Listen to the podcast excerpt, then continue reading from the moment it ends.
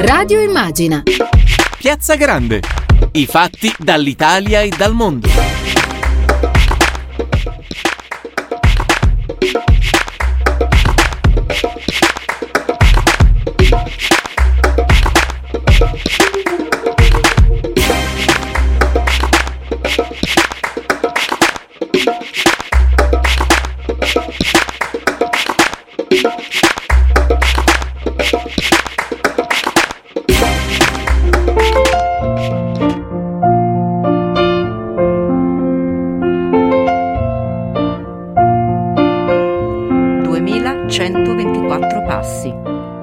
Quelli che separano due teatri di Livorno. 2124 passi che hanno cambiato il corso della storia italiana cento anni fa e forse continuano ancora a cambiarla. È un venerdì, quel 21 gennaio del 1921, e al Teatro Goldoni di Livorno si sta svolgendo il diciassettesimo congresso del Partito Socialista. Ed è intorno alle 11 che, intonando le note dell'Internazionale, i delegati della parte comunista abbandonano il Goldoni e con quei 2124 passi percorsi in corteo arrivano al Teatro San Marco. Sta nascendo così il Partito Comunista Italiano. E sì, qualcuno era comunista. Qualcuno, qualcuno credeva di essere comunista e forse era qualcos'altro. Qualcuno era comunista perché sognavo una libertà diversa da quella americana. Qualcuno era comunista? Perché credeva di poter essere vivo e felice solo se lo erano anche gli altri. Qualcuno era comunista? Perché aveva bisogno di una spinta verso qualcosa di nuovo, perché sentiva la necessità di una morale diversa, perché forse era solo una forza, un volo, un sogno era solo uno slancio, un desiderio di cambiare le cose, di cambiare la vita. Sì, qualcuno era comunista perché con accanto questo slancio ognuno era come più di se stesso, era come due persone in una. Da una parte la personale fatica quotidiana e dall'altra il senso di appartenenza a una razza che voleva spiccare il volo per cambiare veramente la vita. No, niente rimpianti. Forse anche allora molti avevano aperto le ali senza essere capaci di volare, come dei gabbiani ipotetici. E ora? Anche ora ci si sente come in due. Da una parte l'uomo inserito che attraversa ossequiosamente lo squallore della propria sopravvivenza quotidiana e dall'altra il gabbiano senza più neanche l'intenzione del volo perché ormai il sogno si era attrappito due miserie in un corpo solo.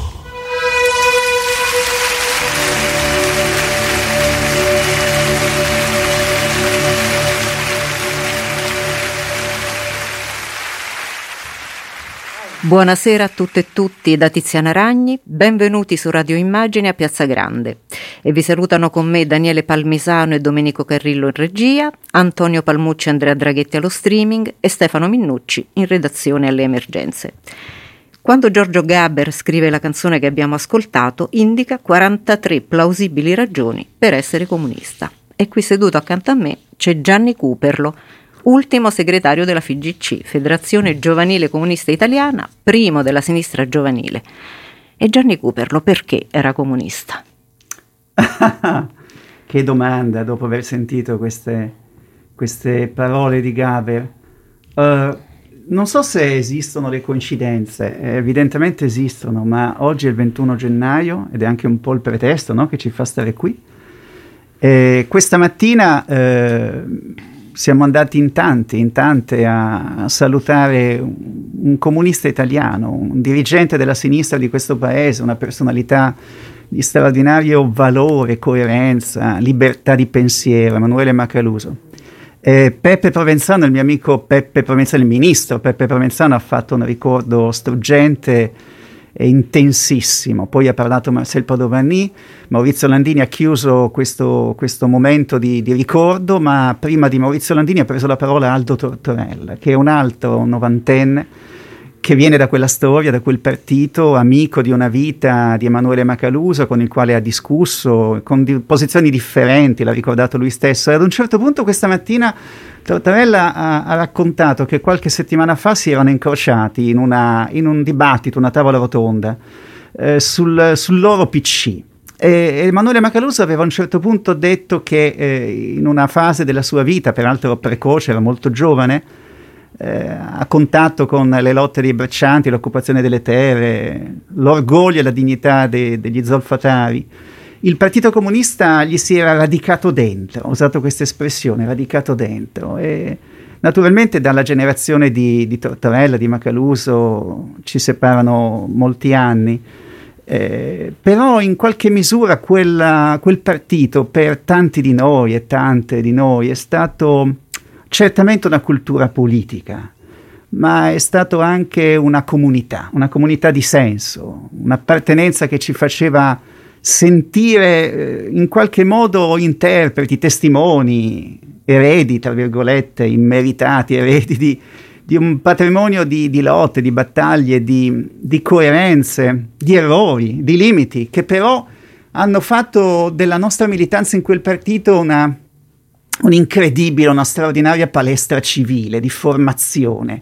E questo ce lo siamo portati appresso, ce lo siamo portati dentro e a me è capitato di, di raccontarlo, di scriverne anche in questi ultimi giorni, è difficilissimo da spiegare a chi non c'era che cosa fu per esempio la discussione lacerante della svolta, no? che era giusta, secondo me era giusta, ci arrivavamo in quel momento storico, però è, è chiaramente fu anche il momento in cui si, si spezzò qualcosa che poi Gaber in questo testo che ha un finale così così cupo però interpreta nel, nella molteplicità delle ragioni che ti potevano portare a scegliere quella parte. L'ha ricordato anche Torella stamane, l'ha ricordato Peppe e vale tanto più per noi che giganti non siamo mai stati ma abbiamo camminato sulle spalle dei giganti.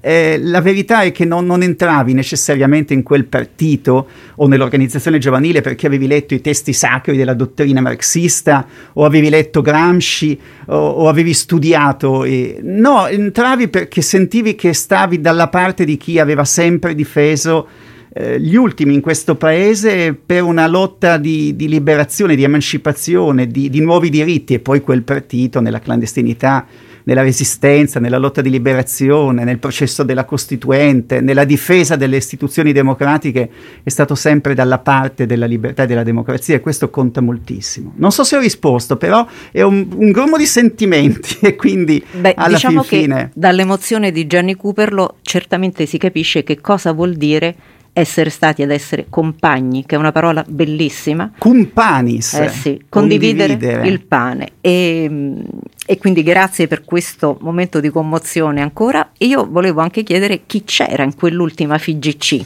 Non tutto l'elenco in ordine alfabetico di tutti gli iscritti, eh? magari Ah. due o tre nomi. Ma innanzitutto, poi non ho fatto gli auguri a Radio Immagina, a oh. Tiziana, a, ai nostri amici alla regia. E, e, lo studio è bellissimo, complimenti e quindi porterà bene, spero. Ma innanzitutto eh, in quella FIGC c'era il segretario attuale del Partito Democratico ah. e il presidente della Regione Lazio, c'era Nicola Zingaretti, era stato il segretario della FIGC romana e poi eh, è stato il, il, segretario della sinistra giovanile dell'organizzazione che, che abbiamo fondato dopo la Federazione Giovanile Comunista. Eh, c'era eh, all'Università La Sapienza, eh, c'era la lista di sinistra della FIGC a cui la FIGC aveva contribuito e c'era Roberto Gualtieri. A Milano eh, studiava la Bocconi Stefano Fassina, eh, c'era Cecilia Delia, responsabile delle ragazze comuniste. C'era un, qui ieri, sì. C'era Umberto Gentiloni eh, lo storico bravissimo eh, che, che, insegna all'università. Eh, adesso però non, non, voglio cadere nel rischio di... di and- la sera andavamo in via Veneto, ecco perché non, non vorrei... Però, eh, però, una cosa fammela dire, ho fatto alcuni nomi e ce ne sono anche altri che purtroppo non ho il tempo di, di ricordare. Ma non è un caso che siano alcune delle figure che oggi esercitano una funzione politica importante nella vita del paese, perché quando ho detto una palestra civile lo è stata davvero. Eh, era un, un, percorso di formazione di una classe dirigente e allora non so che stasera non parleremo di cronaca stretta, di attualità, non lo voglio fare neppure io, tantomeno polemica, però una Tiziana, una classe dirigente non si improvvisa. Una classe dirigente si costruisce, si fa crescere, si, fa crescere, si forma dentro, dentro, anche a quel punto la dimensione dello studio, della, dell'approfondimento, dello scavo. E, e tanti altri che non ho citato perché magari sono persone meno note, straordinarie, hanno scelto percorsi di vita diversi, c'è chi insegna, c'è chi lavora, c'è chi fa l'imprenditore, l'artigiano e alla fine però capita in queste chat st- straordinarie che si determinano che te li ritrovi eh, e come dice quel signore lì sanno benissimo dove andare. Perché alla fine quella palestra poteva consegnarti ad una politica intesa come passione ma anche come, come scelta di vita. Poteva essere anche un'altra scelta la vita che facevi dopo nel lavoro nella...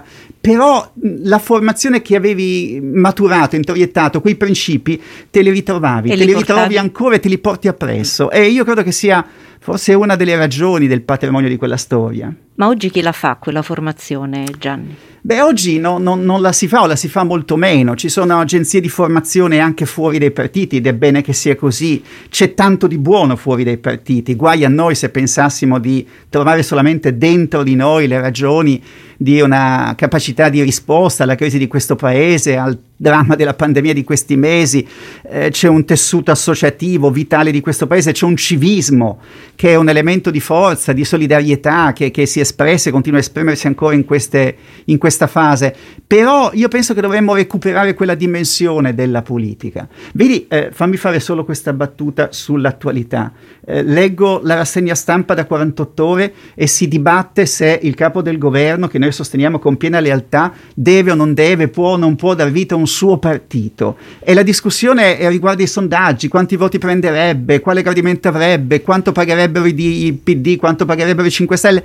E non ho ancora letto un fondo, un editoriale che dice ma prima di arrivare a questo per fondare per un partito lì a Livorno, nei 2400 passi, c'era una spinta mica da poco che portava quel massimalismo rappresentato da Matteo Bordiga, perché non è Gramsci il protagonista del congresso di Livorno di quella scissione, è Bordiga, l'avanguardismo, è quel minoritarismo anche settario che portò in qualche modo a, a, a compiere quella scelta, però eh, ci sono delle ragioni fondanti un partito, un'identità, una cultura. Il mio maestro politico, che era Alfredo Reiklin, lo diceva spesso, un partito è, è la funzione nazionale che esercita in un particolare momento della storia e dobbiamo ripartire da lì. Noi dovremmo avere in collegamento Pierluigi Castagnetti, è così? Sì. Oh, benvenuto, buonasera. buonasera Pierluigi Castagnetti che è Ciao. stato... Ecco. Ciao Gianni. È stato esponente della Democrazia Cristiana, l'ultimo segretario del Partito Popolare Italiano, ma soprattutto è stato al fianco e amico di Don Giuseppe Dossetti e poi collaboratore di Benigno Zaccagnini e Mino Martinazzoli, perché a volte certe epoche storiche e politiche sono racchiuse in un nome e questi mi sembrano davvero nomi che parlano da soli. E eh, volevo appunto salutare, noi ci diamo del tu, no Pierluigi? Sì, sì. ecco. Mm, stavamo ricordando con Gianni Cooper appunto la data di oggi ed è una data che in qualche modo ha cambiato la storia dell'Italia e però volevo sapere il punto di vista di chi in quel momento, ecco, diceva Gaber, qualcuno era comunista perché lo erano il nonno, la, lo zio e il papà, ma la mamma no. Di solito la mamma era democristiana. E Pierluigi Casagnetti perché non era comunista? Ma insomma, perché le mamme andavano a messa, perché ascoltavano i preti, erano influenzati dai preti, almeno questa era la leggenda, insomma, quindi si pensava che appunto le mamme fossero più orientate verso la democrazia cristiana, mi sembra una leggenda, ma in ogni caso eh, una verifica è data sicuramente dall'esito delle elezioni del 1948, elezioni in cui la democrazia cristiana ha puntato molto sul voto femminile, sugli argomenti che potevano interessare, le tematiche della famiglia, eccetera. Eh, però insomma ecco, Gaber ha in qualche modo rappresentato quello che è una leggenda eh, che si è affermata insomma, ecco, negli anni. E quindi invece Pierluigi Castagnetti perché non era comunista? Beh, anch'io perché anch'io sono nato in un contesto, in una famiglia, in un contesto, uh, in un ambiente parrocchiale, nell'azione cattolica e quindi anche se non c'era un collegamento diretto, ma insomma quell'ambiente è un ambiente che era prevalentemente orientato verso il partito che rappresentava come si diceva, l'unità politica dei cattolici. Non era un'unità totale, ma era un'ampia unità insomma, ecco, del popolo cattolico. E poi perché eh, sono arrivato molto presto insomma, ecco, in contatto con eh, alcuni maestri che hanno avuto una influenza importante nella mia adolescenza, insomma, ecco, dopodiché sono entrato nel giro dell'impegno politico. Io sono stato uno degli ultimi, allora si usava così, insomma, no? eh, eh, di, dei giovani dell'azione cattolica, io ero dirigente eh, diocesano dei giovani dell'azione cattolica e eh, il mio l'assistente che era un sacerdote insomma mi ha detto adesso eh, chi è formato è pronto per l'impegno politico, chi è formato spiritualmente ovviamente, certo. non politicamente, ma chi è formato spiritualmente è pronto per l'impegno politico e quindi in un qualche modo siamo stati sollecitati ecco, a entrare nella vita politica. Non credo che sia stata una delle ultime generazioni insomma, che si è comportato in questo modo. Insomma. Poi sono subentrate molte altre motivazioni, oggi non, non, non viene certo evocata una motivazione di ordine religioso. Certo, ma ehm, ci sono date diciamo, che cambiano eh, la vita, la nostra vita, dividono il mondo da quello di prima a quello di dopo. E un giorno cambia il mondo da un giorno all'altro e c'è una data che probabilmente è il 9 novembre 89, la caduta del muro di Berlino, che poi diciamo, segnerà la fine di una storia e l'inizio di un'altra. E ehm, prima faccio un passo indietro e dico in che maniera l'avvento del Partito Comunista invece ha cambiato la storia anche del movimento cattolico. Beh, ehm, beh credo che c'è stato un, un lungo percorso di reciproca influenza Moro l'ha descritto molto bene nel suo ultimo discorso al, ai gruppi parlamentari della democrazia cristiana, l'ultimo perché poi dopo c'è stata la vicenda del, del rapimento e dell'assassinio, insomma, no? il 28 febbraio del 1978 in cui eh, diceva che, che, questa vicinanza, che questa, questo colloquio, questo dialogo alla fine eh, aveva cambiato noi eh, e aveva cambiato loro, il meglio di noi era stato raccolto da loro, il meglio di loro era stato raccolto no, da noi. Quindi no, non c'è un evento in cui si segna una, una cesura. Eh, ecco, mentre invece c'è stato un processo che in alcuni territori in particolare è andato avanti. Io io sono di Reggio Emilia e quindi l'Emilia era la patria del comunismo italiano, insomma, no? del comunismo realizzato, perché tra le, le, le varie tappe insomma, no? che segnano nel secondo dopoguerra insomma, il percorso del Partito Comunista Italiano si è soliti e giustamente risalire alla svolta di Salerno, ma la svolta di Salerno deve essere integrata anche dal discorso che mh, Togliatti fece a Reggio Emilia, Emilia Rossa e Cetimedi, in cui Togliatti affidò al comunismo emiliano il compito eh, di darsi una cultura di governo tale che consentisse a tutto il Partito Comunista Italiano di poter rispondere all'eventuale domanda ma voi se andrete al governo come farete? Eh, noi dobbiamo essere in grado di dire faremo come stanno facendo in Emilia. E quindi l'Emilia era il laboratorio della cultura di governo del Partito Comunista.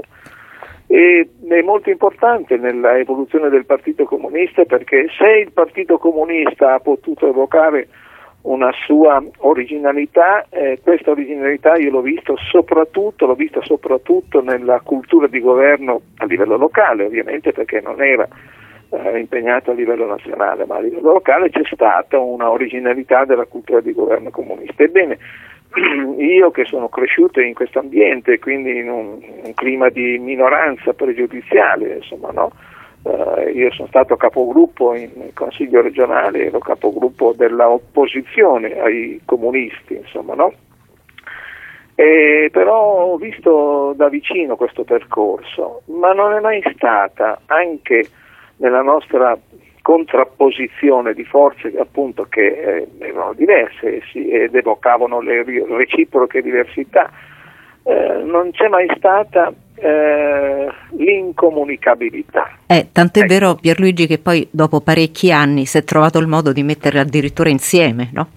Sì, Nel PD. Sì, sì assolutamente. Ma, invece... Eh. Io ricordo ancora che eh, un dibattito che mi aveva colpito insomma, noi in consiglio regionale perché allora negli enti locali addirittura, ma, anche, ma, soprattutto in consiglio regionale si facevano anche dei dibattiti di rilievo politico nazionale, era appena uh, uscita un numero eh, ehm, eh, di una rivista del, della sinistra, insomma di Franco Rodano, eh, in cui eh, si evocava insomma, il rapporto fra il comunismo e il, eh, il capitalismo, insomma, no? e, e eh, abbiamo fatto un dibattito, ricordo, con, con interventi straordinari di, di, di, di Lanfranco Turci, di Germano Bulgarelli, e, e dove addirittura si è scomodata la mitologia greca, insomma, noi.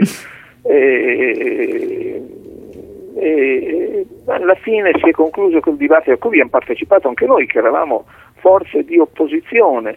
Eh, Però appunto si è trovato poi alla fine anche il, il modo di farle convergere queste culture, che probabilmente era l'approdo eh, così più costruttivo che si potesse immaginare.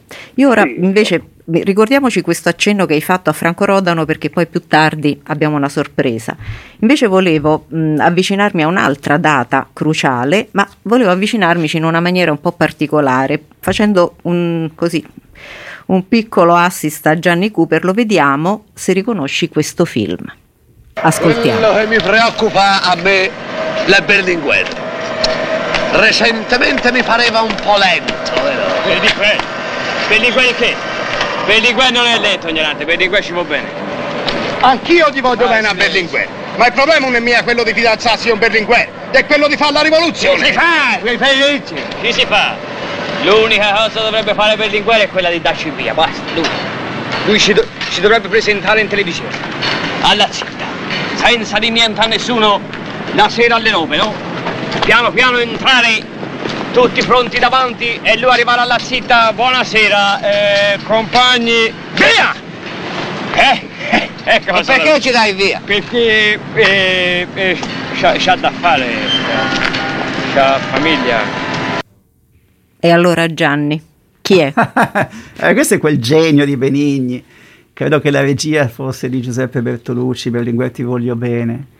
Poi Benigni è passato nella, nell'immaginario, nell'iconografia comunista per il pincio, no? è quella scena quando solleva in braccio eh, Berlinguer. Eh, ma la verità la è... La festa nazionale dell'unità di Reggio Emilia. Ah, Reggio Emilia, Reggio Emilia. E sì, quindi sì. la centralità... Vedi che Pierluigi è più preciso di me, avevo un dubbio, sì, è verissimo.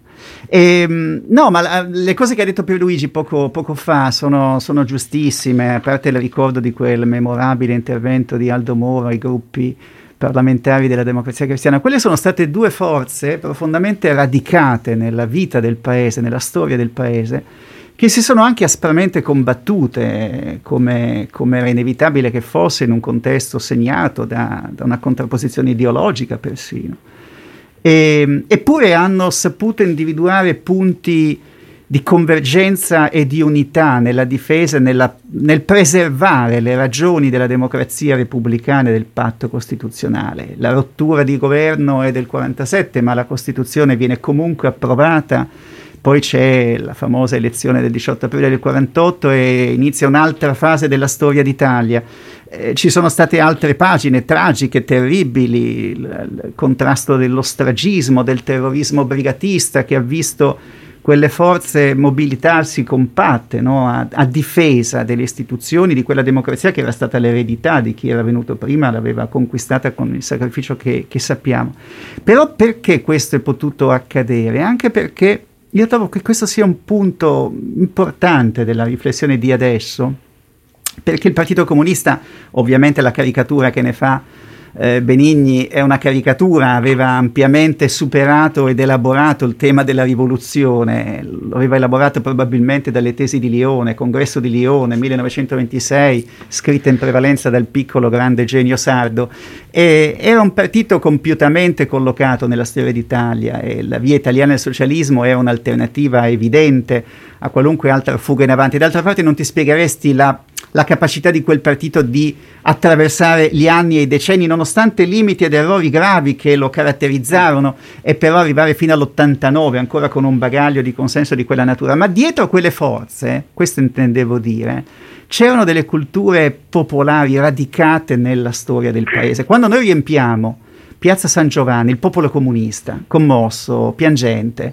Eh, riempiamo quella piazza come non, lo, non, l'ho mai più vista nella mia vita, ma salutare il segretario che avevamo più amato, Berlinguer ti voglio bene, beh, in quella piazza che, che piangeva il suo segretario, ma nessuno di quei militanti immaginava che morto Berlinguer sarebbe finito il Partito Comunista, che poi si sarebbe superato per altre ragioni, in parte già presenti in quel contesto storico, ma in un percorso politico diverso. Così come il 9 maggio del 78, in quella serata tragica, pomeriggio tragico, con le immagini di Via Caetani, nessuno immaginava che ucciso Moro poteva finire la democrazia cristiana. Perché essendo pure figure carismatiche, ciascuna nel suo campo, nel suo mondo, nel suo popolo, e c'era qualcosa che andava oltre la dimensione di quei leader, di quei capi politici e che in qualche maniera garantiva l'esistenza di quelle forze come identità collettive, come popoli in cammino che attraversavano anche pagine complicate della storia d'Italia, ma sempre con questa consapevolezza. Noi eh, abbiamo vissuto l'ultima stagione storica, gli ultimi 25-30 anni, in uno schema esattamente ribaltato, dove eh, è capitato molto spesso che le culture politiche abbiano lasciato invece spazio, supplenza a leadership improvvisamente molto amate, ma poi anche altrettanto repentinamente eh, molto dimenticate, e facendo evaporare quelle forze politiche. E questo ha reso più fragile il nostro sistema. Io mi chiedo in questi giorni, ma perché? In fondo il PC è finito oltre 30 anni fa, sono passati 30 anni, perché c'è questa passione, questo interesse? Entra in una Feltrinelli, in una libreria, il bancale della saggistica troverai 8, 10, 12 volumi dedicato a questo. Com'è possibile? E forse perché non è nostalgia di quel tempo storico. Io non ho nostalgia di quel tempo storico, né di quel partito se non per il metodo e, e le cose che ho accennato all'inizio, ma perché forse più che nostalgia c'è il rimpianto di quello che non siamo stati capaci di costruire dopo quelle forze, quelle culture. E questo è un interrogativo che ci riguarda ancora adesso. E in questo mm, frangente volevo anche mm, far ascoltare a Pierluigi Castagnetti e a Gianni Cooperlo eh, un'altra voce, perché oggi non compie 100 anni solo il PC, ma li compie anche una donna straordinaria, una di quelle sulle cui spalle davvero le donne e la democrazia di questo paese hanno camminato. ed è il compleanno di Marisa Rodano, antifascista, partigiana, cattolica, comunista, ha conosciuto il carcere, eh, ha combattuto sia da staffetta partigiana che da legislatrice e quindi le facciamo questo piccolo omaggio, per noi è andata a trovarla e l'ha intervistata Stefano Caggelli. Ricca, piena di cose e molto varia. Così ha descritto la sua vita e come darle torto. Marisa Rodano oggi compie cent'anni figlia della borghesia laziale, antifascista militante, protagonista della resistenza romana e poi parlamentare, la prima donna vicepresidente della Camera, un'intellettuale raffinata e mai scontata. Un punto di riferimento per la sinistra, un destino talmente comune con il Partito Comunista Italiano da essere nata lo stesso giorno del congresso di Livorno, in quel lontano 21 gennaio 1921. Tanto che, ha ricordato lei stessa, i compleanni li ha passati quasi tutti in sezione, a festeggiare l'anniversario del partito più che il suo compleanno.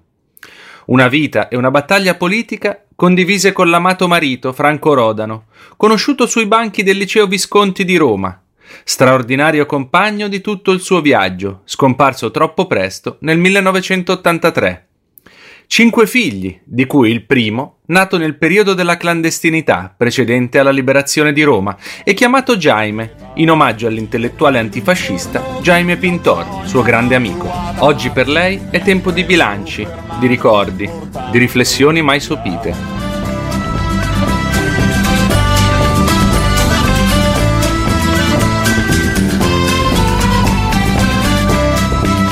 Marisa Rodano, intanto buon compleanno davvero a nome di tutti gli ascoltatori di Radio Immagina. Una giornata importante in cui si celebra il centenario del congresso di Livorno.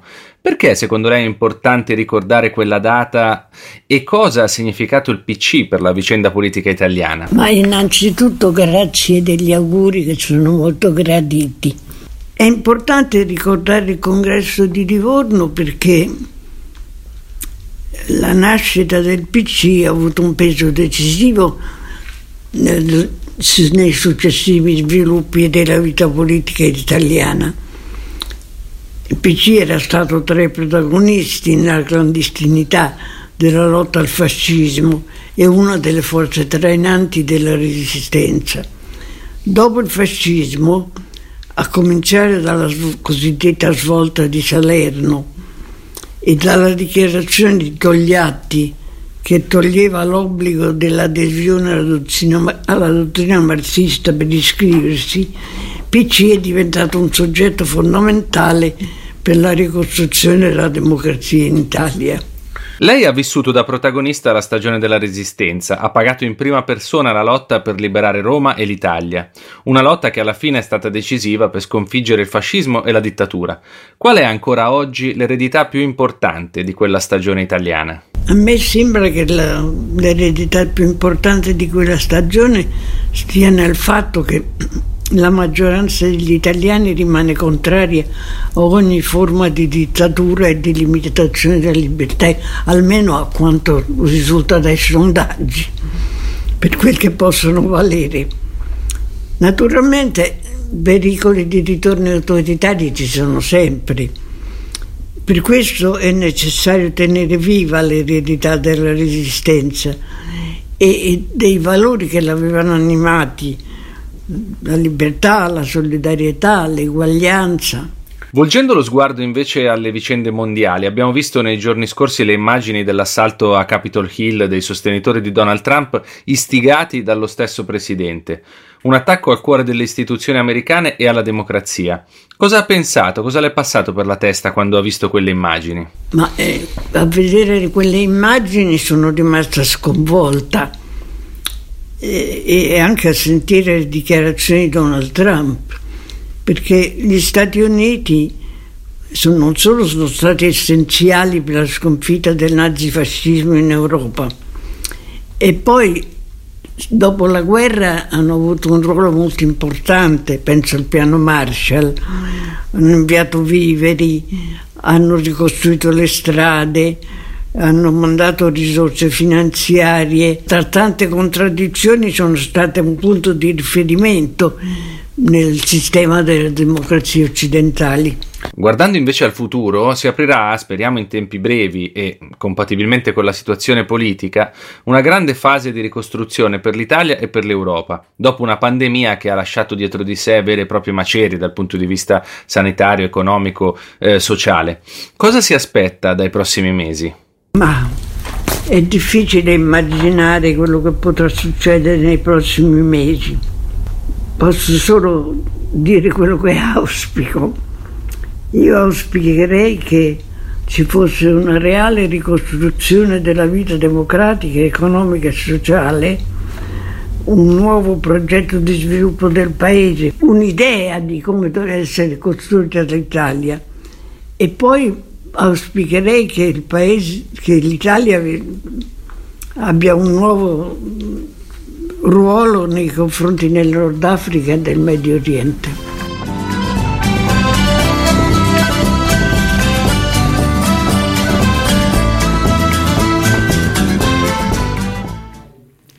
E allora Pierluigi Castagnetti diceva necessario tenere viva l'eredità della resistenza. Marisa Rodano, tu che dici? Beh, assolutamente, è una grande donna, un monumento. Eh, raccolgo l'ultima battuta, insomma, no? che l'Italia abbia, ah, mi auspico che, auspico che l'Italia abbia un ruolo nel Nord Africa e nel Medio Oriente. Eh, lo dico con, con molto rispetto, eh, ho sentito la relazione del, del Presidente del Consiglio in questa crisi non formalmente aperta l'altro giorno, non, non c'è stato cenno, non c'è stato cenno al Medio Oriente e all'Africa. Eh, L'Italia eh, ha avuto di fatto sempre assegnato questo ruolo di occuparsi del Mediterraneo per conto dell'Europa, per conto della Nato, per conto dell'Occidente. L'Italia ha svolto un ruolo importantissimo nei primi decenni del dopoguerra, ma fin su fino a Craxi e oltre, insomma, no? eh, proprio perché si sentiva questa vocazione internazionale. Adesso la politica, la politica ha rimosso la propria vocazione Ma internazionale. Probabilmente Pierluigi, perché come dice la stessa Marisa Rodano in finale, ci vuole un'idea di paese. Ce l'abbiamo, ah, questo è di paese e di mondo anche, eh? Mm. e di mondo perché eh, la globalizzazione eh, ci, eh, ci carica di nuove responsabilità, ecco, non possiamo lasciare eh, non solo la riorganizzazione del- delle basi finanziarie eh, dell'intera umanità a- appunto ai, ai mercati, ma ancora di più non possiamo lasciare la riorganizzazione del mondo ai mercati e questo sta Certo. avvenendo. E veramente è una cosa inquietante, insomma, Mm. ma, ehm, io ricordo che i grandi partiti popolari come eh, il PC, l'ADC, insomma, persino i segretari di sezione quando aprivano le loro relazioni si partiva dal, dal contesto internazionale e via via si scendeva poi a quello locale, ma perché non è possibile fare politica se non si ha una visione internazionale. Queste cose sono, sì, ormai no- non ci sono più, è inutile evocarle perché si passa per nostalgici anche se non è nostalgia, come diceva eh, Gianni Cooperlo. Eh, ma vedi, insomma, alla fine mh, eh, questi grandi partiti, perché il Partito Comunista, oggi parliamo del Partito Comunista, ma insomma anche la storia della democrazia cristiana è una storia parallela, ovviamente, non è la stessa Certo. storia. Ma perché allora, lo disse, per- lo disse anche Togliatti, erano due chiese e due chiese vuol dire che in chiesa eh, si va per discutere di valori, Mm, ci sono delle idee che ti tengono unito, perché i partiti erano uniti? Perché avevano un sistema di valori che li univa, il senso dell'appartenenza era è dovuto al fatto che si credevano le stesse cose, ma si credevano gli stessi obiettivi, si credevano gli stessi diritti, insomma, no? e questa roba. Ed erano due popoli, ecco perché quello comunista è stato un popolo. Da questo punto di vista eh, la democrazia cristiana non ha nulla di paragonabile perché il popolo eh, a cui faceva riferimento la democrazia cristiana era quello della Chiesa, della- delle, delle organizzazioni cattoliche nella società, eccetera, mentre invece per il Partito Comunista i, comunisti erano un popolo e quindi perché si, si chiede Gianni Cooperlo tanti libri in libreria a ricordare questo anniversario? Perché era un popolo che è scomparso Eh, quindi e direi- eh, è una cosa importante. E infatti, e su questa Ecco, parola- questo aspetto, ma no, no, andremo troppo lontano. No, per Ma- una battuta fammelo eh, dire. esatto. È, è scomparso quel partito, ma io penso che un pezzo di quel popolo ci sia ancora. Perché in qualche misura eh, c'era anche una responsabilità che ti, che ti pioveva addosso nel momento in cui sceglievi di aderire ad una. Sempre Alfredo Reiklins eh, era solito dire che la sinistra eh, il Partito Comunista un popolo non l'aveva trovato confezionato già pronto in natura, lo aveva costruito. Anche l'adesione a quel partito, forse bisognerebbe raccontarlo ai ragazzi più giovani, non è che tu passavi davanti alla sezione, entravi, pigliavi la tessera ed eri iscritta al PC.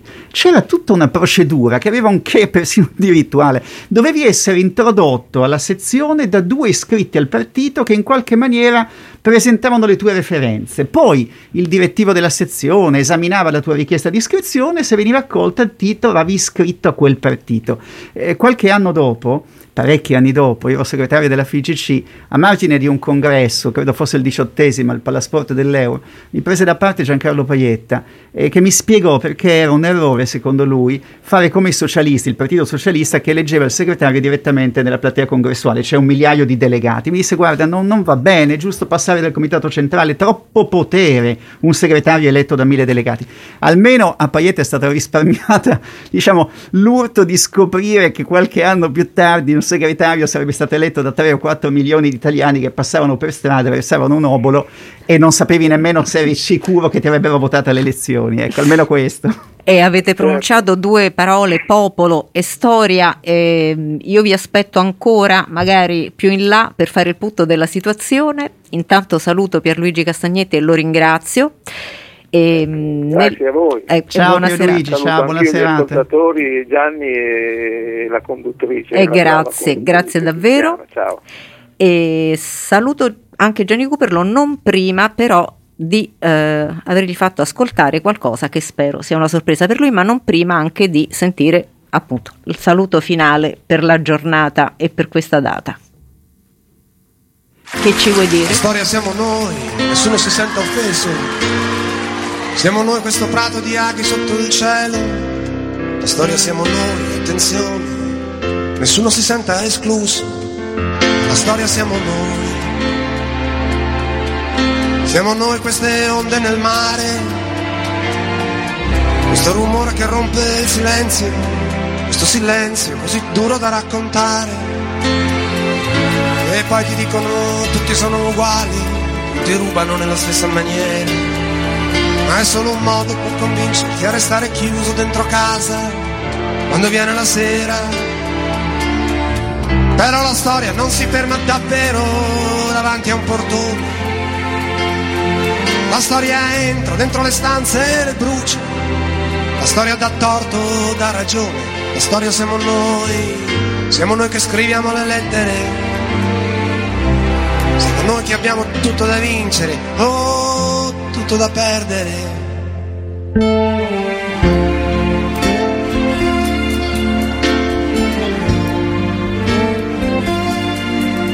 E allora Gianni Cooperlo, la storia siamo noi, eravamo noi, lo siamo, la dobbiamo costruire anche per quelli che verranno dopo. Ma sì, senza dubbio, questa è la principale responsabilità che ha una, una classe dirigente. Guarda, eh, ti, ti, lascio con, una, con un piccolo uh, aneddoto brevissimo ma che ti dà la misura anche di che cos'era quella classe dirigente.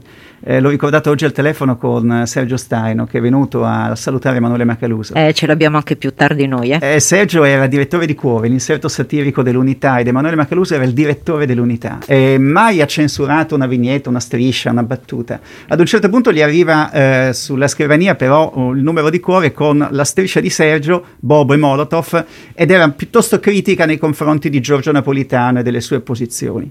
E a quel punto, sai che Macaluso apparteneva un po' alla stessa area politica di Napolitano.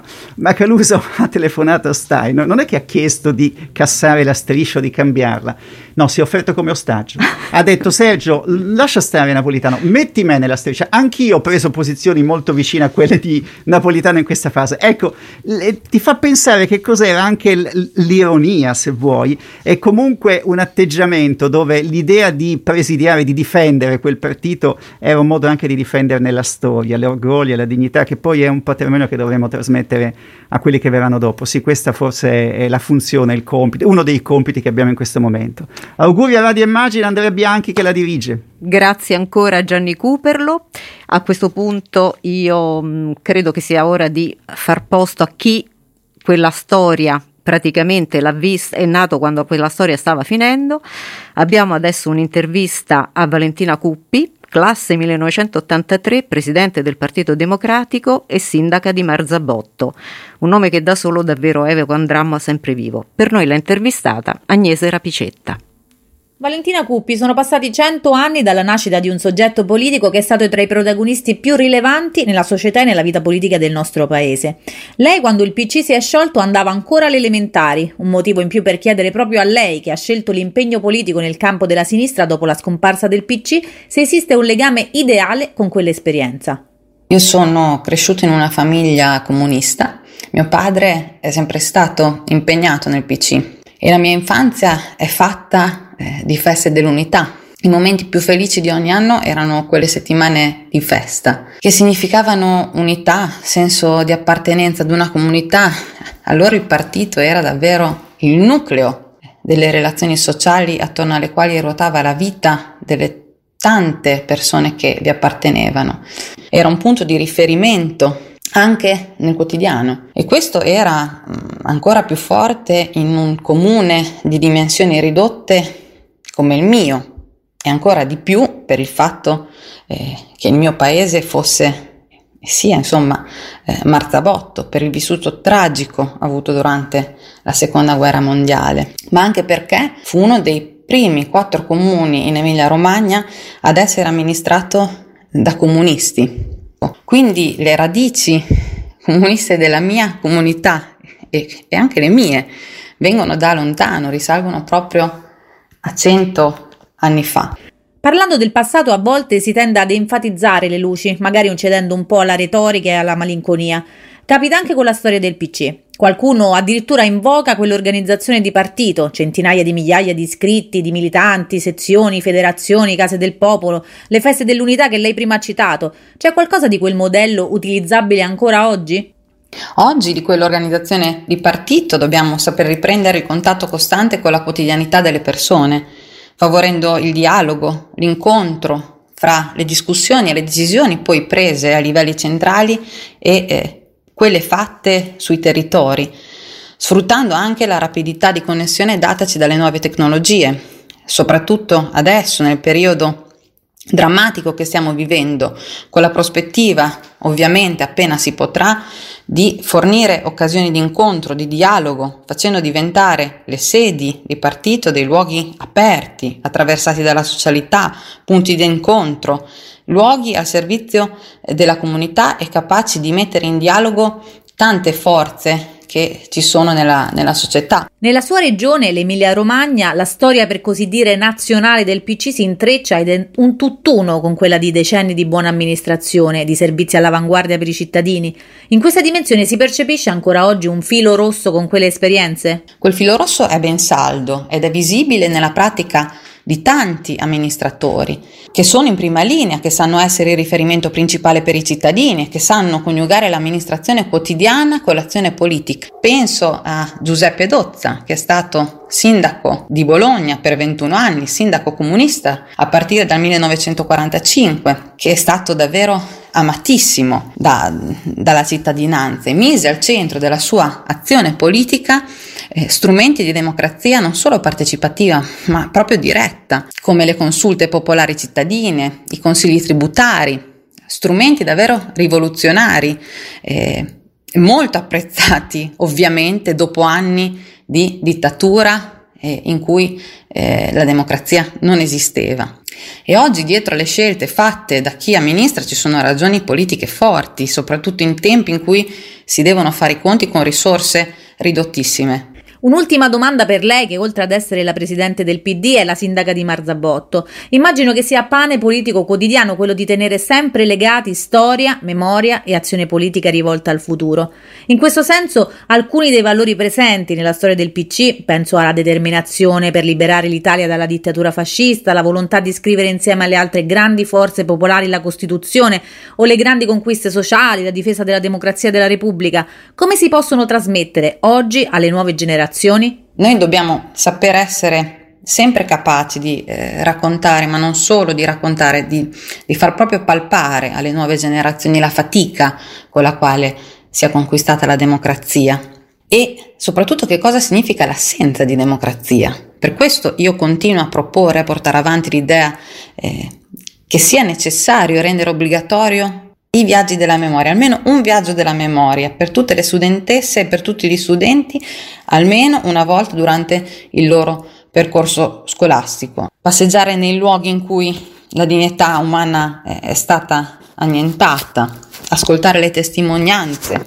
percorrere quelle strade, quei sentieri, è un'esperienza che ti entra dentro e che non ti abbandona più. Bentornati in studio, grazie allora a Valentina Cuppi e Agnese Rapicetta e chiudiamo questa prima parte e con Stefano Cagelli che invece ha intervistato Nicola Oddati, il coordinatore dell'iniziativa politica nella segreteria PD. Ascoltiamolo. Nicola Oddati, oggi si celebrano i cent'anni dal congresso di Livorno che segnò la nascita del Partito Comunista Italiano. Perché a un secolo di distanza ha senso ancora celebrare questa data e cosa ha significato il PC nella vicenda politica italiana? Il Partito Comunista Italiano nei suoi 70 anni di storia è stato tante cose diverse. Eh, il partito di Bordiga, quello della scissione di Livorno, era una piccola frazione del Partito Socialista molto settaria e con la vocazione minoritaria di piccola avanguardia. Eh, poi invece eh, il partito che aveva immaginato Antonio Gramsci aveva, eh, era sostenuto, diciamo così, da una struttura di pensiero sull'Italia, sull'Italia in Europa, eh, sul rapporto tra le classi sociali, sul rapporto fra nord e sud, sul rapporto tra la borghesia e gli intellettuali e su cosa dovesse essere un'avanguardia proletaria rivoluzionaria molto più forte, imponente, che in qualche modo ha permeato di sé tutta la storia del PC e tutta la storia del socialismo e del movimento operaio europeo negli anni a venire. E poi è stato il partito della resistenza, della sconfitta del nazifascismo e eh, nel dopoguerra con la svolta di Salerno e poi progressivamente con l'acquisizione eh, del valore della democrazia e della libertà, un partito anche capace di mutare pelle, di essere pilastro centrale della vita della nostra nazione e, e anche punto di riferimento naturalmente per eh, tutti coloro che guardavano eh, alla società italiana in termini di riforme, di cambiamento, eh, di grandi conquiste sociali, politiche e sindacali. Eh, è stato più di un partito, è stata una comunità, è stato un sogno, è stato un punto di riferimento, è stato perfino un fatto di costume. Eh, al Partito Comunista eh, si deve anche in qualche modo l'ingresso delle masse eh, nella storia e nella politica e anche perfino forme di ehm, diciamo acculturazione, di eh, costruzione eh, per tanti di una prospettiva di rinascita sociale, di ascensore sociale, di miglioramento delle proprie condizioni. Dunque eh, parliamo di qualcosa di eh, molto importante nella vita della nostra nazione. Il PC ha attraversato i tempi del fascismo, la resistenza, il dopoguerra, la ricostruzione, il boom economico, ma anche gli anni bui del terrorismo, la guerra fredda. Se le chiedessi di pensare all'iniziativa più importante presa dal PC nella sua storia e all'errore più grande che ha commesso, lei cosa risponderebbe? Il Partito Comunista Italiano ha almeno tre grandi meriti storici. Eh, il primo è stato quello di essere il partito che più di ogni altro ha organizzato e sostenuto eh, la resistenza, l'opposizione al fascismo e poi naturalmente eh, nella resistenza l'impegno per sconfiggere il nazifascismo. Dunque eh, questo merito è di eh, vitale importanza. Eh, il secondo grande merito è stato quello della svolta di Salerno, cioè dell'adesione ai principi democratici, della partecipazione attiva alla costruzione della democrazia italiana eh, e l'importanza che ha avuto la presenza del PC eh, e questa scelta per varare una Costituzione così bella, così importante, che ancora oggi è punto di riferimento per tutti i democratici e per il pensiero più avanzato da questo punto di vista non solo in Italia ma anche in Europa e forse nel mondo. Quindi la scelta democratica è stata eh, in assoluto eh, una delle cose più importanti per la costruzione della nostra Repubblica, del nostro Stato, del, della nostra democrazia. E poi il terzo grande merito è stato quello di aver compreso come fosse indispensabile eh, cercare un collegamento con altre masse popolari e con altre eh, diciamo, grandi tradizioni democratiche come quella cattolica, quella del riformismo cattolico e quella socialista. E naturalmente eh, la scelta di Berlinguer di promuovere il compromesso storico e poi con Moro di provare a realizzare una fase nuova è stata una scelta molto importante che ha cambiato per sempre la dinamica dei rapporti politici nel nostro paese. Certo ci sono stati anche grandi errori, grandi limiti, eh, ora è difficile dire quale è stato il più grande, probabilmente eh, è stato quello di non aver compreso per tempo che un mondo andava finendo per sempre, eh, di non aver cambiato anche un po' prima del del, di quello che è stato imposto dalla caduta del muro di Berlino, eh, diciamo di non aver prodotto un cambiamento che precedesse una fase che è stata oggettivamente poi imposta e non vissuta. A livello politico, eh, qual è l'insegnamento del PC che deve essere raccolto e mai abbandonato dalle forze riformatrici e progressiste, quello a cui proprio non si può rinunciare per nessun motivo? Io credo che del Partito Comunista bisogna sempre tenere presente il metodo di indagine politica, di analisi politica, cioè il rigore con cui ha saputo eh, leggere la società italiana, ha saputo guardare ai bisogni delle masse popolari, ha saputo comprendere quali erano eh, le trasformazioni, le evoluzioni di una società che cambiava continuamente e aveva bisogno perché fosse compresa di un'analisi rigorosa, attenta e mai superficiale. Ecco, io credo che questo merito storico del Partito Comunista, insieme alla difesa eh, molto forte dei principi, dei valori democratici e di libertà, sia stato molto importante. Naturalmente eh, nelle sue varie fasi la storia del PC è stata anche segnata dall'appartenenza ad un campo politico, quello sovietico, che a volte ne ha, libertà, ne ha limitato la libertà di movimento e la capacità di analisi profonda e rigorosa. Questo va detto.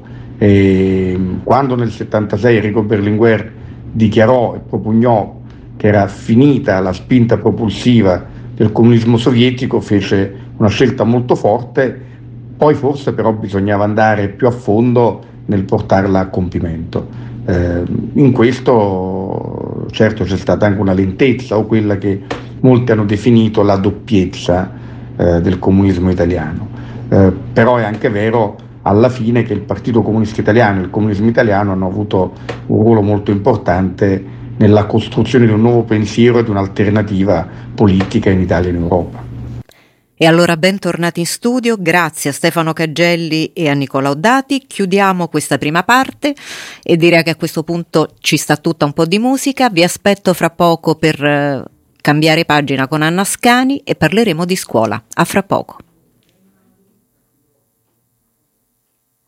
Mamma mai prega perché il mondo va più veloce di me.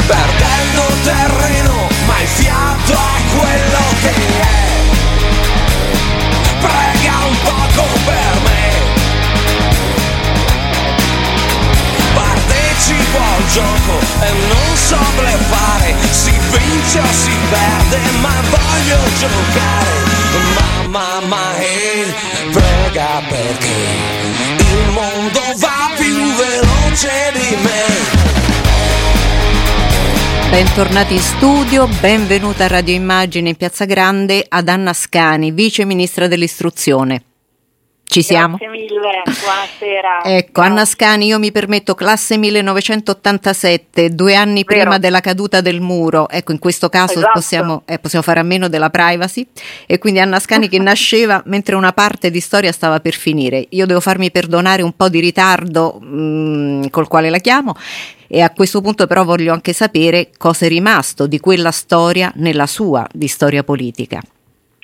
Ma ovviamente io ero molto piccola quando sono successe molte cose che hanno cambiato la storia del paese, però devo dire che in casa mia si è sempre respirata tanta politica e anche se i miei genitori provengono da una cultura politica diversa da quella del PC, c'era un grande rispetto e grande ammirazione per alcuni dei personaggi principali che hanno animato la, la, storia del Partito Comunista Italiano, quindi sicuramente quegli anni sono stati anni particolari e io spero che siccome la storia del PC è nelle radici del Partito Democratico, la classe dirigente di cui ho l'onore di far parte del nostro partito sia in grado di lasciare qualcosa a chi viene dopo, di lasciare ai nativi democratici quell'orgoglio di essere parte di, di, di, una tradizione che viene da lontano e va lontano.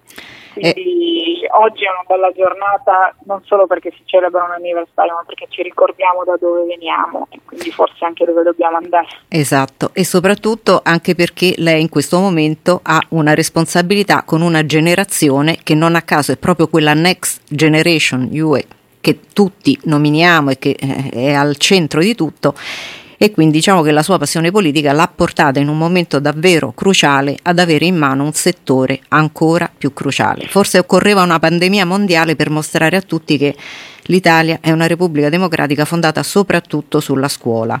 E, e quindi io comincio eh, dal fatto che poi lei ha particolarmente una delega, quella dell'edilizia, è un settore che è finito come tutta la scuola, falcidiato dai tagli anche se già dal 2014 c'è stata una prima inversione di rotta. Ora, da questo punto di vista, la pandemia e la sospensione della didattica in presenza ci hanno offerto almeno la possibilità di fare qualcosa, ma ne abbiamo approfittato, è stato fatto? Allora, intanto questo è l'anno in cui noi abbiamo fatto il record di pagamenti liquidati alle amministrazioni per realizzazioni di opere di edilizia scolastica. Abbiamo doppiato la cifra dell'anno scorso e quest'anno, nel solo 2020, noi abbiamo impegnato oltre 2 miliardi di euro, quindi direi che da questo punto di vista abbiamo davvero invertito la tendenza. Purtroppo questo è un paese che come sulla sanità, sulla scuola pubblica paga disinvestimenti storici perché di fatto eh, sulla scuola si era deciso di non investire. Si era deciso che tutto sommato era qualcosa dato per garantito e quindi non c'era bisogno di fare un investimento strategico. Oggi ne paghiamo il prezzo, abbiamo 40.000 edifici scolastici che in gran parte hanno ancora bisogno di essere messi in sicurezza o comunque adeguati a norme eh, almeno sull'efficientamento energetico e soprattutto abbiamo ambienti di apprendimento che non sono adeguati all'idea di didattica che tutti vorremmo praticare spesso ci diciamo che la lezione frontale non è più un buon metodo per fare scuola, ma che serve interagire con gli studenti, fa scuola insieme e però se vediamo come sono fatte le nostre scuole, le nostre aule, sono costruite su quella base. Quindi io penso che il Next Generation U sia una grande occasione per una nuova architettura scolastica, cioè noi dobbiamo non semplicemente avere l'idea di costruire nuovi edifici, ma di pensarli sulla base delle esigenze effettive della scuola. Questa è una sfida importantissima, ma è già contenuta ecco, io... nella prima bozza trasmessa al Parlamento e sono convinta che questo sia un segnale. La importante. prendo davvero come un, uh, come un, auspicio che diventerà presto uh, fatti perché proprio ascoltando alcune segnalazioni che ci sono arrivate da insegnanti questo era uno dei punti cruciali, cioè non solo siamo chiamati a fare lezioni in condizioni eh, diciamo difficili per tanti motivi, in più ora che ci stiamo anche rientrando viviamo in ambienti che non ci aiutano affatto, anzi. E, eh, questo esatto. è per quanto riguarda diciamo, eh, la scuola che non è stata in presenza. C'è poi un'altra fascia che è sempre quella mh, per la quale lei ha la delega, che è quella 0-6 anni, i piccoli, quelli che a scuola invece hanno continuato per fortuna ad andarci anche eh, durante la pandemia. Ecco, eh, diciamo nell'annus horribilis eh, del Covid, come è andata per loro? Beh, intanto io sono particolarmente orgogliosa di una battaglia che abbiamo fatto come Partito Democratico a partire dalla scorsa estate, perché in pochi se lo ricorderanno, ma il PD è stato in prima linea per riaprire dei luoghi di socialità per questi bambini piccolissimi e piccoli che avevano perso ogni possibilità di confronto con i propri coetanei, avevano trascorso mesi interi chiusi in casa da allora lo 06 non ha più chiuso e questo è un segnale importante che noi abbiamo dato ai bambini per il loro diritto allo studio e alle loro famiglie. Naturalmente noi abbiamo costruito insieme ai sindacati, alle categorie, alle famiglie, una eh, struttura di sicurezza che potesse garantire di tenere aperto e di farlo mantenendo il maggior grado di sicurezza possibile, sapendo benissimo che per esempio quella è una fascia di popolazione in cui non si possono usare i dispositivi di protezione personale perché i bambini piccoli non indossano le cosiddette mascherine. Quindi abbiamo fatto anche fatica, l'accordo sulle linee per la sicurezza l'abbiamo siglato a ridosso del Ferragosto con i sindacati, però è stato un accordo scritto bene, serio, tanto che da allora non ci sono state chiusure per questa fascia e questo è qualcosa che comunque come partito ci deve rendere particolarmente orgoglioso. Io naturalmente ho fatto il lavoro qui al Ministero, ma devo dire che senza il supporto della nostra grande comunità tutto questo non sarebbe stato possibile. Poi naturalmente gli amministratori hanno fatto la loro parte, i gestori hanno fatto la loro parte, è un lavoro che abbiamo fatto insieme, però penso che ecco, sia un buon esempio da seguire anche per altre fasce quello che abbiamo fatto questo concetto della sicurezza è anche uh, appunto un concetto mh, variamente interpretato, cioè alcuni dicono la, la, scuola è un luogo sicuro, no, la scuola non lo è. Mh, in realtà nella scuola poi convergono tanti fattori, non è solo quello che succede in classe, ma come in classe ci si arriva, le persone che eh, poi mh, operano in quell'ambiente. Da questo punto di vista voi avete dei dati, cioè ovviamente monitorate anche quello che lei mi ha detto adesso, no? per esempio le insegnanti delle scuole scuole 06 hanno contatto con bimbi senza mascherina, voi ovviamente seguite, avete dei dati che vi dicono dove eh, operare, dove correggere questa macchina, è così? Questo lavoro lo fa per tutti l'Istituto Superiore di Sanità perché non ci siano duplicazioni, noi inizialmente avevamo avviato un monitoraggio nostro, poi in realtà abbiamo riversato sull'Istituto Superiore di Sanità tutti i dati in modo che ci sia una linearità di mm. lettura. Il problema che oggi noi abbiamo è che non possiamo dare una lettura ideologica, la scuola è sicura, la scuola non è sicura, bianco o nero. La verità è che non esiste neanche un documento scientifico unico che dica una cosa o l'altra. Abbiamo visto che gli stessi scienziati su questo punto si dividono. Il problema è la priorità che noi vogliamo dare alla scuola. Noi come PD abbiamo detto, vi ripeto, sin dall'estate scorsa, che per noi la scuola era la priorità. Ed è grazie a noi che 6 milioni di bambini e ragazzi hanno continuato ad andare a scuola anche nei momenti più complicati di quest'autunno perché la scuola primaria è rimasta aperta, la scuola secondaria di, gra- di primo grado è rimasta in presenza e naturalmente quello che ha fatto più fatica è la scuola secondaria di secondo grado dove la didattica digitale si applica un po' meglio e dove però c'è il tema di una maggiore difficoltà dovuta alle cose che, che si diceva adesso, cioè ai trasporti, agli assembramenti, Ora, noi in queste settimane abbiamo lavorato con i presidenti di regione e con i prefetti. E lì come andiamo? Durante, eh, con i presidenti durante di le regione? festività natalizie hanno organizzato dei tavoli e devo dire che in tante regioni, l'ha fatto il Lazio, la Toscana, ho letto che adesso lo farà anche l'Umbria, oltre ad aggiungere mezzi nuovi, che è una cosa fondamentale perché altrimenti non si può garantire il rispetto delle regole sui trasporti, fanno anche eh, tamponi gratuiti sulla, per la, tutta la popolazione scolastica e i docenti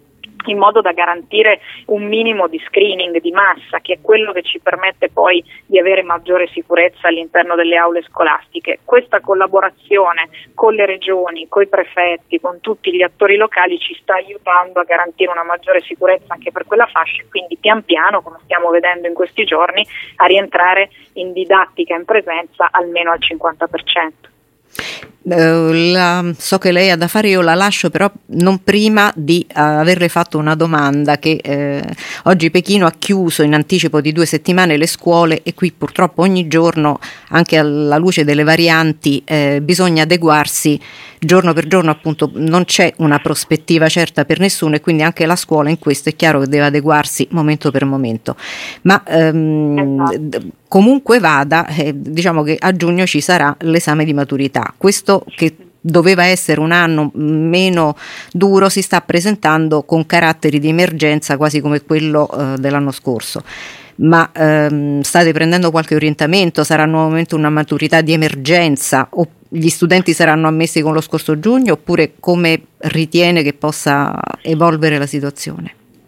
Ah, noi abbiamo fatto una riunione ieri insieme alla Ministra con i capigruppo delle commissioni competenti per discutere di questo. C'è una convergenza di tutti rispetto al fatto che l'esame deve essere serio, deve essere un momento effettivo di, di, verifica ma soprattutto di crescita dei ragazzi, se lo chiamiamo ancora esame di maturità è anche per questa ragione. Naturalmente terremo conto del percorso effettivo che i ragazzi hanno fatto, nessuno penserà di misurare competenze che non siano effettivamente state eh, raggiunte durante questo anno così particolare, però io sono dell'idea che l'esame debba essere il più possibile serio, rispettoso della dignità di un percorso che è fatto di cinque anni, non di uno neanche di un anno e mezzo, e che quindi in qualche modo deve dare riconoscimento a questo percorso. Ora sarà il ministro attraverso un canale istituzionale a, ehm, a, dare una comunicazione ufficiale rispetto alla maturità, ma io sono convinta che alla fine prevarrà questa linea della serietà, che è una questione proprio di rispetto del percorso che i ragazzi e le ragazze hanno fatto. Magari ora saranno preoccupati, spaventati, come tutti lo siamo stati, a maggior ragione loro in questo anno così duro e particolare, ma credo che in prospettiva saranno contenti di aver fatto un esame vero, serio, un esame vero e proprio di maturità, quindi sono convinta che la politica debba tener conto di questo. Grazie Anna Scani, l'aspetta un lavoro durissimo, grazie ancora per essere stata con noi a Radio Immagina e buon lavoro grazie a lei. Grazie mille a voi, buon lavoro. Grazie. grazie, arrivederci. Allora a questo punto io direi che ci sta un brano, vero Daniele? Possiamo mandare un po' di musica. I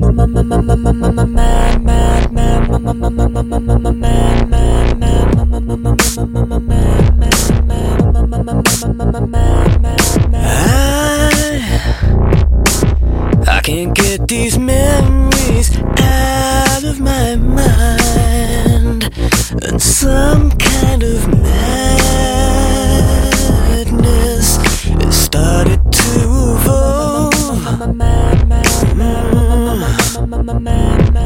I,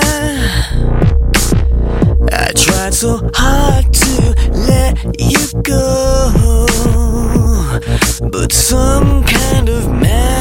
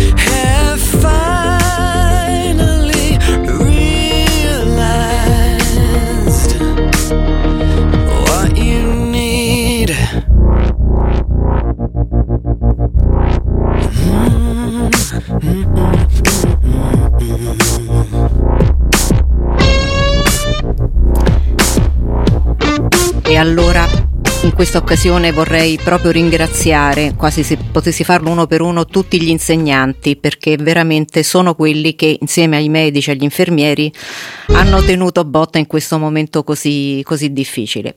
A questo punto ci avviamo verso l'ultima parte della nostra trasmissione, non prima però di aver ascoltato Maddalena Carlino che eh, ha fatto un'intervista a Camillo Sgambato, la responsabile scuola del PD. Ascoltiamole. La pandemia sta di fatto trasformando i classici paradigmi su cui si basa il mondo della scuola. Come orientare questa trasformazione e non subirla? Vogliamo tutti uscire dal dibattito dell'emergenza e provare a pensare ad una nuova scuola, a una scuola dell'inclusione, ad una scuola che non lasci indietro nessuno e ad una scuola che combatta eh, la povertà educativa così tanto presente già prima della pandemia. Sistema scolastico deve rinascere perché eh, noi sappiamo bene che la scuola e l'istruzione sono i pilastri di una democrazia evoluta, soprattutto in un paese come l'Italia che della lotta alle diseguaglianze fa il proprio faro per illuminare la strada dello sviluppo. E allora su quali traiettorie eh, proiettare lo sviluppo? Soprattutto sulle minu- misure di discriminazione positiva, eh, sia nei, tra i territori che socialmente. Dobbiamo eh, combattere perché l'istruzione non essere, non sia più un costo sulle spalle delle famiglie, occorre incidere sulla disomogeneità territoriale per i nidi e per il tempo pieno. Insomma noi dobbiamo dare di più a chi ha di meno e questo possiamo farlo soprattutto eh, con la scuola e soprattutto sfruttando al meglio i fondi del Next Generation New.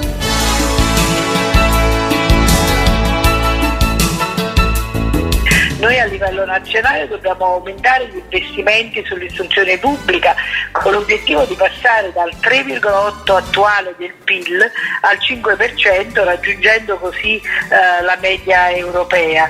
E questo possiamo farlo appunto perché abbiamo la possibilità eh, di investire i fondi eh, del Next Generation New. dobbiamo puntare ad una qualità diffusa dell'offerta formativa, quindi scuole eh, più sicure ma soprattutto più sostenibili ed inclusive. E quindi il Partito Democratico si impegna perché ci sia un progetto di innovazione soprattutto per l'architettura scolastica. Proprio perché ogni azione educativa è collocata in un luogo che realizza appunto il risultato di una didattica di qualità. Eh, quindi gli edifici scolastici oltre che sicuri devono essere tali eh, da eh, consentire una didattica nuova, una didattica che vada al di là degli schemi della vecchia eh, scuola che abbiamo lasciato. Maddalena Carlino per Radio Immagina. Bentornati in studio, sono le 19.17. Diceva Winston Churchill che il pessimista vede una difficoltà in ogni opportunità, l'ottimista vede un'opportunità in ogni difficoltà e deve appartenere certamente alla seconda categoria anche Francesco Trento, scrittore e sceneggiatore che chiuso per mesi come tutti noi nel confinamento di marzo a un certo punto ha deciso di trasformare quell'ostacolo in un rilancio. Ascoltate da Agnese Rapicetta che cosa si è inventato. Se c'è una cosa che questa pandemia ci ha insegnato è l'importanza di condividere le proprie conoscenze e lavorare insieme per il bene comune. Dagli scienziati ai medici, passando per i semplici cittadini, tutti ci siamo ritrovati a remare su quella stessa barca che ci sta portando lentamente fuori dall'emergenza sanitaria. Fra questi c'è anche Francesco Trento, uno sceneggiatore e scrittore pieno di idee, non potendo uscire per tenere le sue lezioni di scrittura creativa durante il lockdown, ha deciso di farle online gratuitamente, o meglio, in cambio di piccole o grandi donazioni ad associazioni benefiche. Un'idea semplice, ma potentissima, che nel giro di pochi mesi ha fatto diventare la sua comunità una vera e propria piccola scuola di solidarietà. Ma com'è nata questa idea? Ce lo spiega direttamente lui perché volevo regalarle queste lezioni all'inizio, no? ho detto tanto io sono fermo, non posso fare lezioni in classe, le faccio su, su Zoom online e le regalo.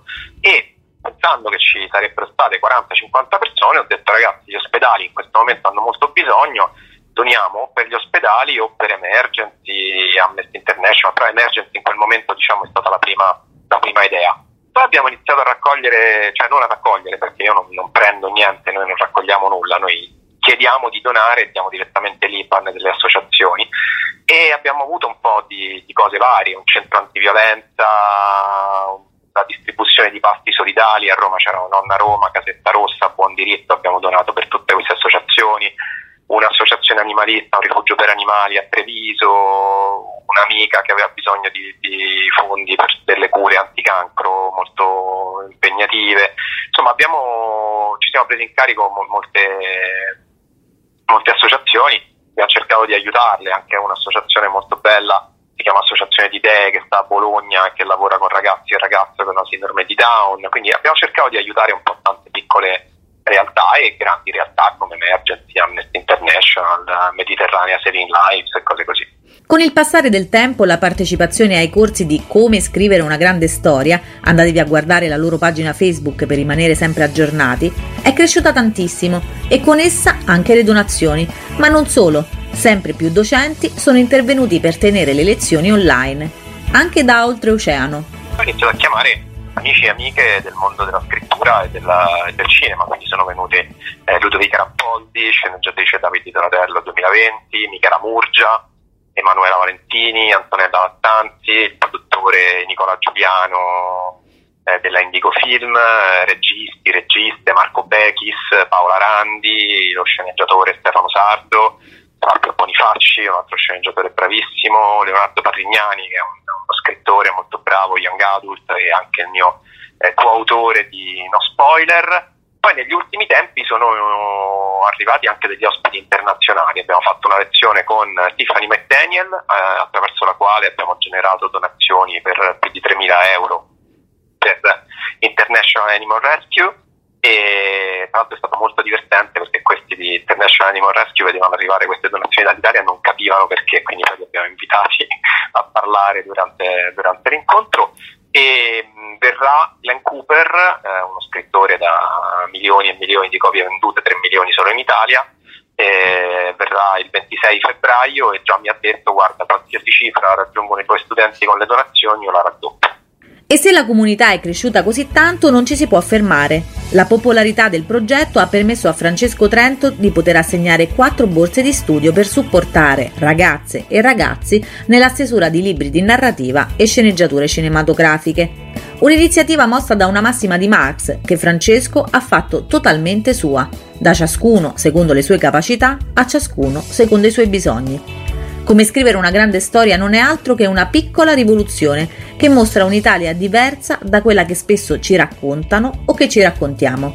Noi tutti siamo capaci di grandi gesti, ma spesso fanno poco rumore.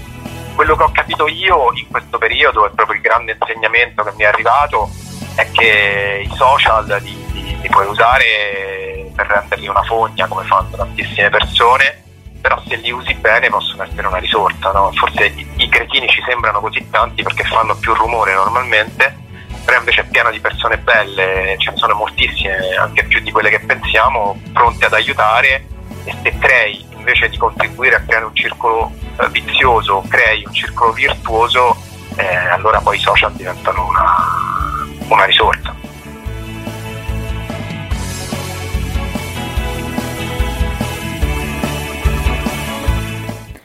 E allora bentornati, non potevamo chiudere questa giornata dedicata ai cento anni del PC senza un altro ospite d'onore.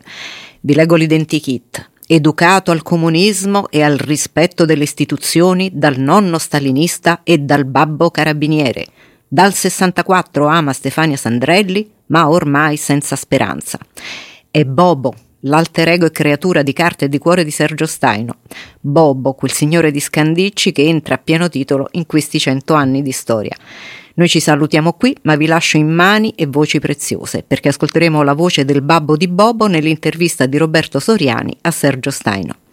Grazie a tutti voi per essere stati qui, grazie da Tiziana Ragni, permettetemi di ringraziare oggi ancora una volta Daniele Palmisano e Domenico Carillo in regia, Antonio Palmucci e Andrea Draghetti allo streaming, Stefano Minnucci in redazione con delega alle emergenze. E allora buonanotte e buona fortuna anche a te, Bobo, e a tutti voi. Good night and good luck. L'universo delle radiovisioni. Buonanotte e buona fortuna.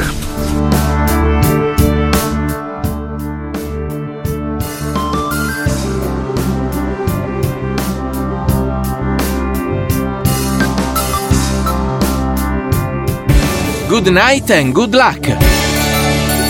L'universo delle radiovisioni. Buonanotte e buona fortuna. Buonasera da Roberto Soriani e benvenuti a Good Night and Good Luck su Radio Immagine. È da alcuni giorni nelle librerie, edito da PM, Storie sentimentali del PC, anche i comunisti avevano un cuore, il nuovo libro di Sergio Staino, disegnatore, scrittore e regista. Sergio Staino, che abbiamo in linea, benvenuto a Radio Immagina. Grazie.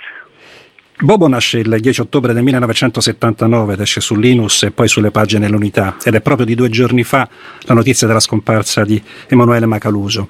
Un suo ricordo del, dell'ex direttore del, del giornale? Ma è un ricordo molto doloroso, naturalmente è importante per me perché ha avuto un ruolo enorme nella, nella storia nella storia personale mia, nella storia del mio lavoro, del mio personaggio e nella storia poi naturalmente del giornale in cui ho lavorato e che mi ha dato più notorietà e mi ha permesso di dire tante cose che, che l'unità.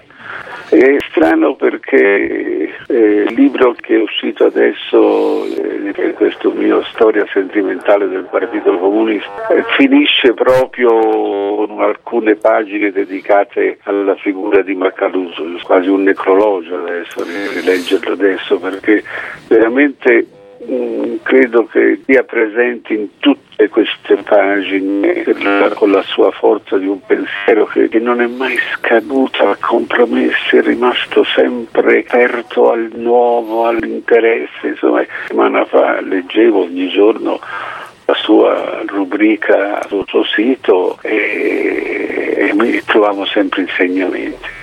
Fu l'allora caporedattore dell'Unità, Carlo Ricchini, a contattarla, come lei ricorda anche le pagine del suo libro. Una vicenda che ha dell'incredibile, perché insomma come in tutte le storie personali eh, c'è un, un, un grande miscela fra scelte volontarie e casualità enormi. Mi, meravigliò molto questa, questa richiesta da parte dell'Unità, perché io venivo fuori dall'esperienza, insomma ero stato comunista da giovane, BGC, poi, poi Partito Comunista, poi uscito per andarmene nell'estremismo maoista con tutti i gruppi, quelli, cioè, fra tutti i gruppi scelsi alla fine i più dogmatici e spaventosi da questo punto di vista, insomma quello cinese prima e quello albanese poi, da, da spararsi oggi insomma a ripensarci. E quando ho chiuso finalmente in questo eh, entusiasmo della, di questa liberazione, eh, decisi di non interessarmi più direttamente di politica eh, e passai a raccontare questa mia esperienza attraverso il fumetto. E sentirsi chiamare da, da, da, un rappresentante dell'unità, del giornale, del partito che avevo sempre criticato negli ultimi dieci anni per il suo revisionismo e compagnia bella, eh, mi meraviglio molto, insomma, dice, ma che c'entro io col Partito Comunista, ormai sono fuori da tempo, cosa vogliono da me? E quando mi chiesero di portare Bobo sull'unità io dissi no, no, no, perché che c'entra Bobo con l'unità? Bobo è un personaggio in crisi, un compagno che, che, che, che, ha sbagliato tante cose, che ha bisogno di ricostituirsi, non può an- passare da un dogmatismo all'altro, ecco, questa era l'idea, che anche l'unità fosse un giornale, e probabilmente in parte lo, lo era allora, in cui bisognava tranquillizzare i lettori e dare delle indicazioni precise e non metterli in crisi con problematiche che invece erano di Bobo. Quindi questo fu l'elemento con cui iniziò questo rapporto con una serie di no da parte mia grandi come una casa. Lei poi inviò a Macaluso le, come dire, come sì, apertura le vignette più difficili. Sai, tu sai insomma che io sono un po' come Bobo, sono un sottofondo eh, che, che credo sia bontà, anche se naturalmente tutti quelli più esperti oggi di governo e che pensano solo che bisogna essere professionisti della politica e lasciare il moralismo a casa, certo. cosa che mi sembra uno dei più grandi errori che stiamo facendo. Questo è buonismo, dice se è buonismo, sarà buonismo, però io di fronte a questa gentilezza con cui sono stato pressato prima da Ricchini, poi dallo stesso Macaluso, io non, non, non, sapevo più come uscirne fuori in maniera non dico elegante, ma almeno gentile, civile, insomma, no, che non sembrasse un terribile vaffa. Insomma. Certo.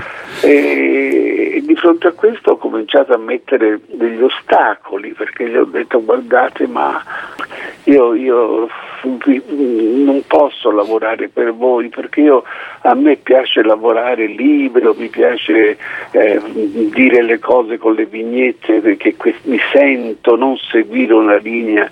E loro mi dicevano no no no ma questo vogliamo, noi vogliamo che tu come le fai le porti, sì vai lo dici a parole, poi dopo capito, eh, non, non rispetterete certamente questa cosa, no no la rispettiamo, no completamente, guarda ma guarda, ma se vengo, se vengo sul giornale il vostro, poi prendo in giro anche voi. E qui proprio Macanuso Spiazzoni disse, ma è quello che vogliamo. Certo. Come quello che vogliamo? Poi io venga sul giornale a prenderti in giro. No, prendi in giro, tu di la verità, se prendi in giro perché sia, ci, va, ci va bene ma, ma figurati, ma non ci credo nemmeno morto, ma, ma, ma guarda, mi, mi, prendono per fesso e poi gli ho detto guarda, io, io ci, ho ammesso che ci, vai, ci voglio, voglio una bella, una bella, vista sull'unità, se vengo sull'unità, voglio, sì, io ti metto la cosa, voglio uscire la domenica, ti diamo la domenica, la domenica c'era le diffusioni, eh, diffusione si arrivava a 700.000 copie, eh, certo.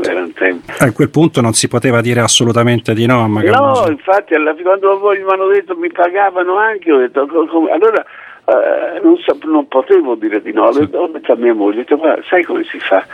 Io gli faccio un po' di, di strisce di prova cattivissimi, tutte cattive sul Partito Comunista, prendendo in giro anche Berlinguer le cose.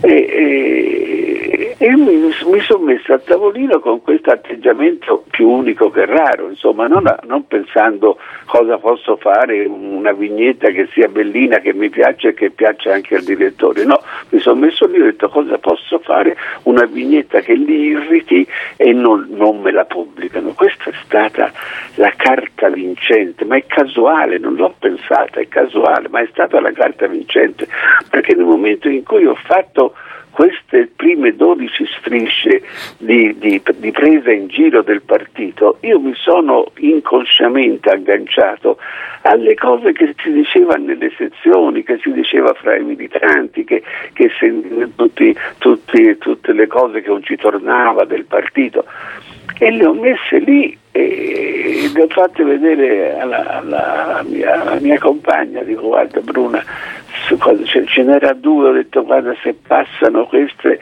mi taglio le, le famose cose mm-hmm. di noi maschi. E lei mi ha detto, poi dopo mi disse guarda lei è peruviana, mi disse la prossima volta fai come in Perù che se ne giocano uno alla volta, capito? Noi, disse, la saggezza delle donne. Mi gioco un uovo, noi tutte e due perché me l'ha pubblicate tutte. Perché? Perché, questo l'ho capito molti anni dopo, il suo desiderio, il suo obiettivo, la sua direzione era quella di aiutare a distruggere la Chiesa comunista. Lui voleva un partito nuovo, aperto, di sinistra, con tutti i nostri valori, ma aperto al dialogo, al confronto, al confronto interno al dissenso.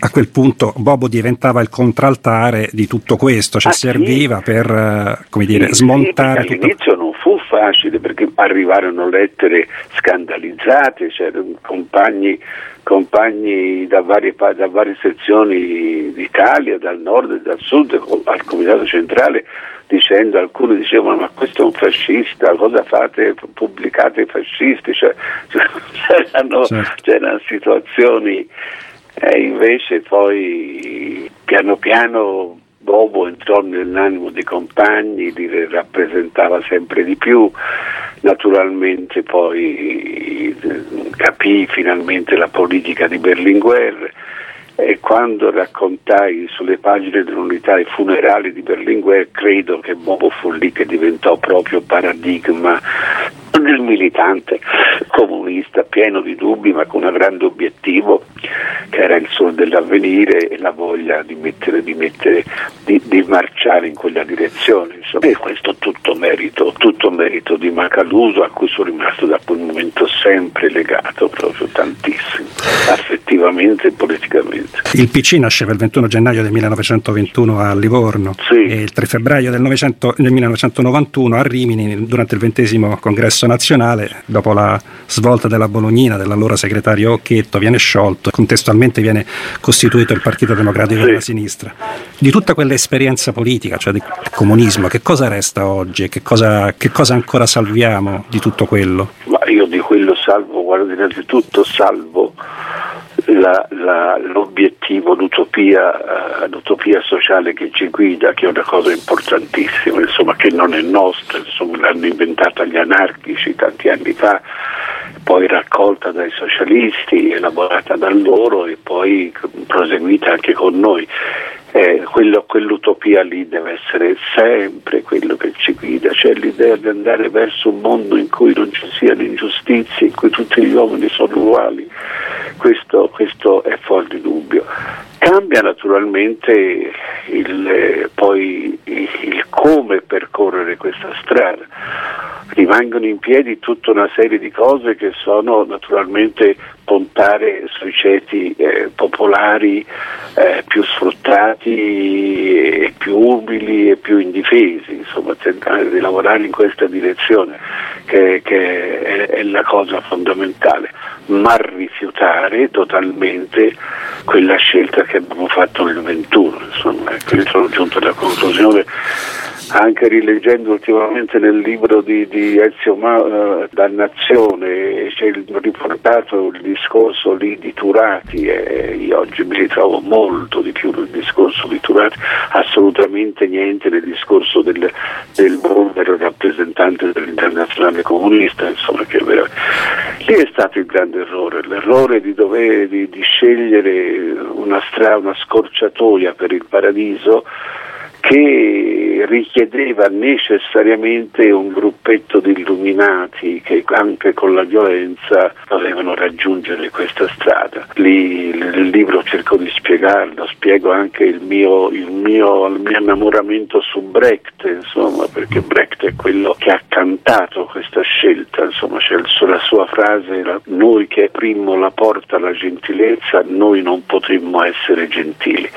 E su quella base io per esempio tanti altri più grandi di me hanno condiviso e accettato gli eccidi in piazza a Budapest nel 1956, insomma, e, e, poi dopo abbiamo scoperto gli altri genocidi portati avanti da, da, da Stalin, eccetera, per consolidare questo, questo, comunismo che doveva fare il paradiso. Per questo mi trovo molto in imbarazzo a definirmi comunista oggi, insomma, lo so, lo so che ci sono tanti compagni che danno al comunista questo, questo valore ancora così splendidamente buono e di grande innamoramento sociale, ma non si può, non si può perché a nome del comunismo purtroppo ovunque abbiamo vinto, ovunque abbiamo preso il potere, abbiamo costruito dei mostri, qualche volta peggiori di quelli che volevamo combattere.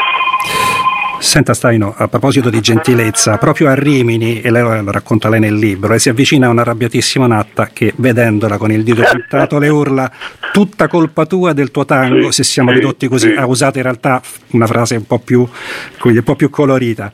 Ma secondo lei Natta stava scaricando la tensione di quei giorni difficili su di lei sì, o, aveva, o, aveva, ragione? O aveva no, ragione? Era, era, era arrabbiatissima e, e infatti mi meravigliai e dissi ma, ma, ma, mi dai troppa importanza insomma perché lì c'erano vari, c'era Buffalini, c'era, c'erano Battavari della direzione Violante mi ricordo. E, e mi dai troppa importanza a me e al mio giornale. E invece poi penso seriamente senza, che, che, che il tango e questa dubbio, l'autonomia che, che, che era poi la, quello che voleva Macaluso, insomma, uh, ha preparato la caduta del muro di Berlino. Insomma, ecco, guarda che rispetto a quello che hanno sofferto i francesi o gli spagnoli, eh, partiti fratelli, come si diceva, no, noi siamo quelli che abbiamo resistito di più, insomma, di più ma perché avevamo già preso le distanze dall'URSS eh, e perché avevamo un partito in cui il ragionare controcorrente era, era valorizzato e non, non, combattuto. La ringrazio eh, per essere stato con noi a Radio Immagina e a presto. A questo Mi punto. faccio tanti auguri. Grazie, grazie mille. Cioè, mi piacerebbe una, una radio a sinistra. Grazie ancora a Sergio Staino. Good night and good luck. L'universo delle radiovisioni. Buonanotte e buona fortuna.